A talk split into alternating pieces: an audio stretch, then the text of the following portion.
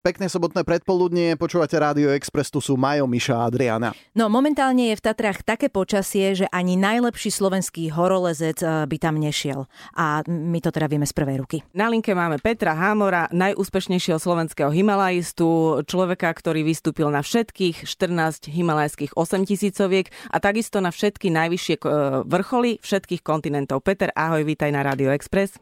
Ahoj. No tak toto je teraz začiatok, teraz si ma uvalila úplne. Koľko rokov toto už funguje? Začal som 17, aby som bol úplne presný, lebo to bolo také obdobie, keď som uh, skončil s futbalom a chcel som niečo úplne iné a to mi dalo hrozectvo, takže som robil úplne inú vec ako dovtedy. Keď hovoríš, že ťa to takto chytilo v 17, mne to príde ako celkom mladý vek. Čo bolo motiváciou na to, aby si začal uh, takto loziť? Liesť? Neviem. Fakt neviem. To je všetko je možno v génoch alebo niekde, ja hovorím, že to je ako s herpesom, že ho máš, ale on prepukne tak nejak náhle. Ja neviem, kedy. Takže u mňa sa to stalo 17. A hlavne, keď už raz prepukne, tak potom sa opakuje stále, čo je aj to, to, tento prípad. Sa, potom sa toho nezbavíš, už je to navždy. Aká je tvoja motivácia teraz, keď už vlastne všetky tie také uh, vrcholy, ktoré sú zapísateľné kamkoľvek, máš za sebou? Presne rovnaká, ako bola v rokoch N, keď som začínal. Takže to nie je o vrcholoch, ako horolezectvo je o lezení a o celom tom všetkom okolo toho lezenia kamaráti, atmosféra, cestovanie, tie cesty pod kopec a potom už je samotné lezenie. Takže toto všetko je, je horolezectvo a ten vrchol ako je samozrejme fajn, ale nie je to úplne tá najvážnejšia motivácia. Pre teba vybehnúť niekam do Tatier, to je taká akože nedelná prechádzka. Pre mňa vybehnúť do Tatier, v podmienkách, aké sú teraz napríklad, e, tak to je vážne dobrodružstvo hraničiace s rizikom podobným ťažkým podmienkam v Himalajach. Mm-hmm. Ako vyzerá inak e, tvoja príprava? Pretože predpokladám, že aj si sám povedal, že s horami si neskončil, teda kým budeš vládať a budeš liesť a budeš liesť na tie najvyššie vrcholy. Ako sa pripravuješ v zime? Tá príprava je veľmi podobná ako všetky športy, ktoré sú vytrvalostné. Takže hlavne mať dobrú kondičku a byť rozlezený, hovoria horolezci, to znamená cítiť sa isto v mm-hmm. tých, v tých lezeckých terénoch.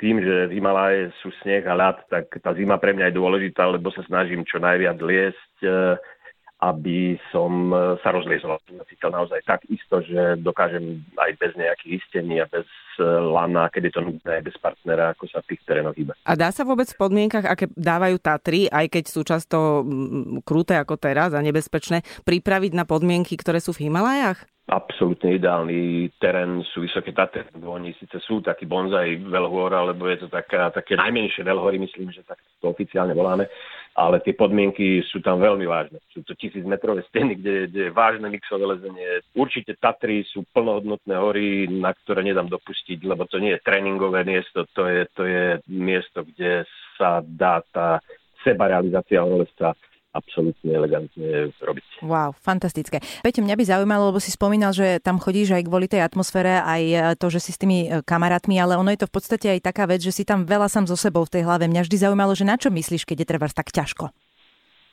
Už v Himalajach by človek nemal myslieť na nič iné ako na to, čo robí v tej chvíli, keď to robí, lebo akákoľvek strata sústredenia je veľmi nebezpečná. Takže keď počas lezenia, na lezenie a keď má človek trošku času, tak si zase musí poukladať v hlave, že či naozaj to chce a čo všetko je ochotný podstúpiť, mm-hmm. aby ten cieľ, ktorý si dal, dosiahol. Takže je to taká hra e, s tou hlavou, e, aby bol schopný vydržať to, čo hory prinášajú. Lebo vysoké hory to je hlavne utrpenie. Tam človek sa nemá dobre. Tam no. naozaj nie je dobre. Všetko ťa bolí, nechutí ti jesť. Na čokoľvek, keď to rozdelíš na drobné, nič uh-huh. z toho nie je príjemné.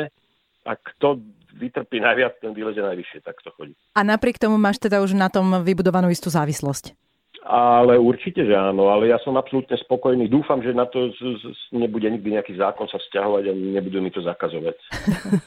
Jedine doma, ale tam viem, že to nehrozí. Nie, doma, doma absolútna podpora, lebo však sme postihnutí rovnako s Marienkou a keď sa dá, tak chodíme liesť spolu. Samozrejme do tých najvyšších kopcov nie, lebo ako som povedal, to boli a ja by som nerad bol, aby trpela. Takže skôr si užívame také tie lezenia, ktoré sú veľmi príjemné. Mm-hmm. Dobre, ešte mi povedz, e, kam sa chystáš tento rok, lebo predpokladám, že doma sedieť neostaneš.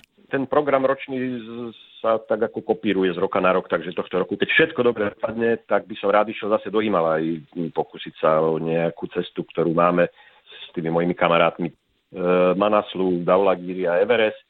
Na Evereste sme boli minulého roku, takže si určite dáme jeden rok pauzu minimálne od Everestu a ostalo Manaslu a Daulagiri a zatiaľ to vyzerá, že pôjdeme na Daulag. Tak ja dúfam, že to dobre dopadne, že si to užijete, že vyleziete a hlavne, že sa obaja zdraví vrátite. No to je krásne, ja ďakujem veľmi pekne a ja dúfam a urobíme všetko preto, aby tak bolo. Ďakujeme za rozhovor, všetko dobré. To bol Peter Hámor. Čau, majte sa. Čau, ahoj.